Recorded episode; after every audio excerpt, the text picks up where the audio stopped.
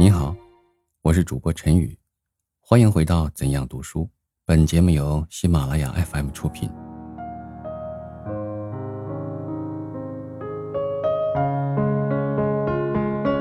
我的读书的经验，张一平。读书月刊编辑顾任谦先生要我写一篇文章，题目是《我的读书的经验》。这个题目是很有意义的，虽然我不会做文章，也不能不勉强把我个人的一点愚见写出来。我幼时的最初的第一个教我读书的先生是我的祖父。我的祖父是一个前清的贡生，八股文、古文都做得很好。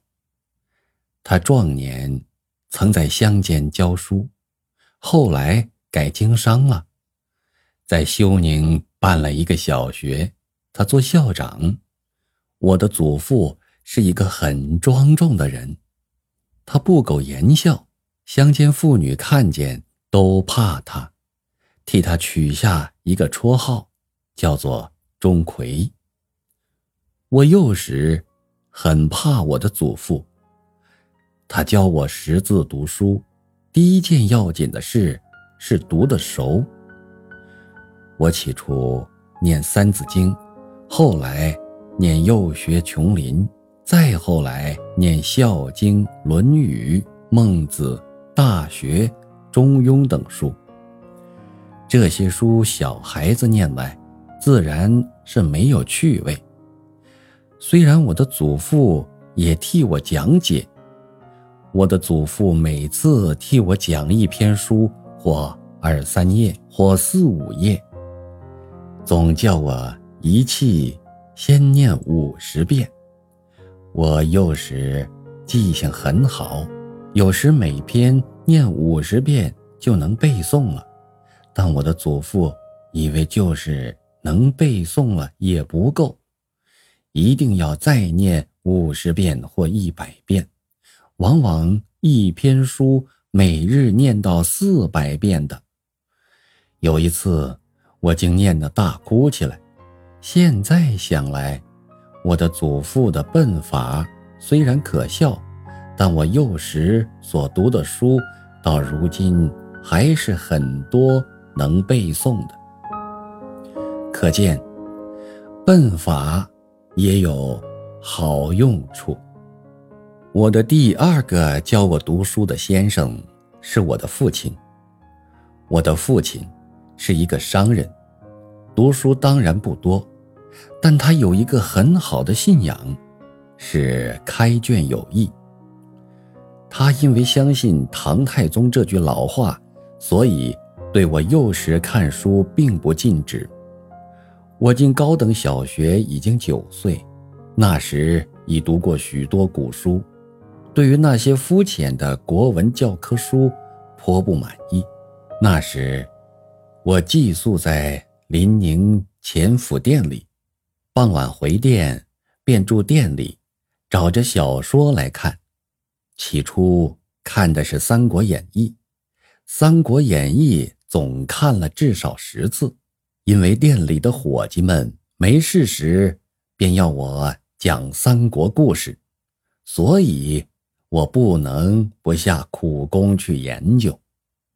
后来接着看《水浒传》《西游记》《封神传》。说唐、说岳、施公案、彭公案等书，凡在钱府找得到、借得到的小说，我都看。往往晚上点起蜡烛来看，后来竟把眼睛看坏了。我的祖父教我读书要读得熟，我的父亲教我读书要读得多。我受了我祖父的影响，所以就是看小说也看到极熟。例如《三国演义》中孔明祭周瑜的祭文，以及曹操在长江上作的诗，貂蝉在凤仪亭对吕布说的话。所以有一次高小李先生出了一个题目是“智有书”，我便把“度日如年”的话用上了。这样不求甚解的熟读书，自然不免有时闹出笑话。因为看小说时，只靠着自己的幼稚的理解力，有些不懂的地方也囫囵过去了，这是很危险的。读书读得熟是要紧的，但还有要紧的事是要读得懂。我受了我的父亲的影响，相信开卷有益，所以后来在师范学校的两年。对于功课不十分注意，课外的杂志、新书却看得很多。那时，徽州师范学校的校长胡子成先生，他禁止学生做白话文、看《新青年》，但他越禁止，我越要看。我记得那时《新青年》上发表的胡适之、周作人、刘半农。沈一墨一些人的白话诗，我都背得很熟。我受《新青年》的影响，所以做白话文、白话诗，简直入迷。后来竟因此被学校开除。我现在所以有一些文学趣味，全是我的多看书的影响。但我这些影响也有不好的地方。就是我个人看书到现在还是没有条理，多读书免不了乱读，乱读同乱吃东西一样，是有害的。我十七岁到南京读书，在南京读了一年书后，胡适之先生到南京讲学，我去看他，我问他读书应该怎样读法，他说。应该克期，克期是一本书拿到手里，定若干期限读完，就该准期读完。胡先生的话是很对的，我后来读书也有时照着胡先生的话去做，只可惜生活问题压迫我。我在南京、北平读书全是半工半读，有时一本书拿到手里。想克期读完，竟不可能。在我，这是很痛苦的。现在生活问题还没有解决，而苦痛的病魔又缠着我了。几时我才能真正克期去读书呢？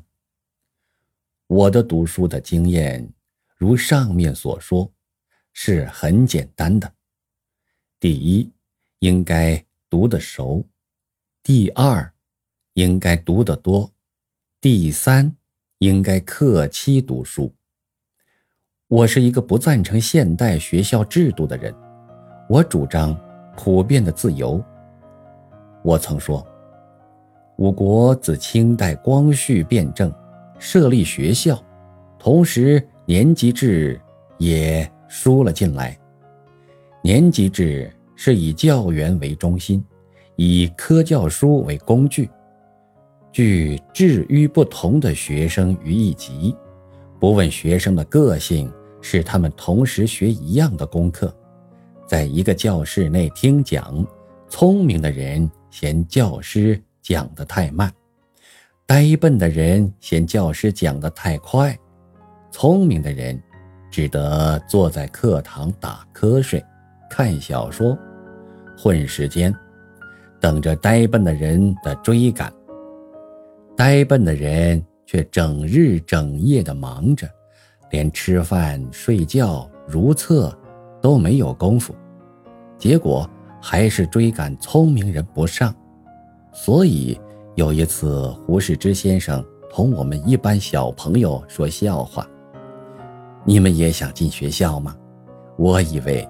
学校是为呆笨的人而设的。对呀，现在所谓年级制的学校，的确是为呆笨人而设的。一本陈文编的算术，聪明的学生只要两个月就演完了。学校里偏要教上一年半载。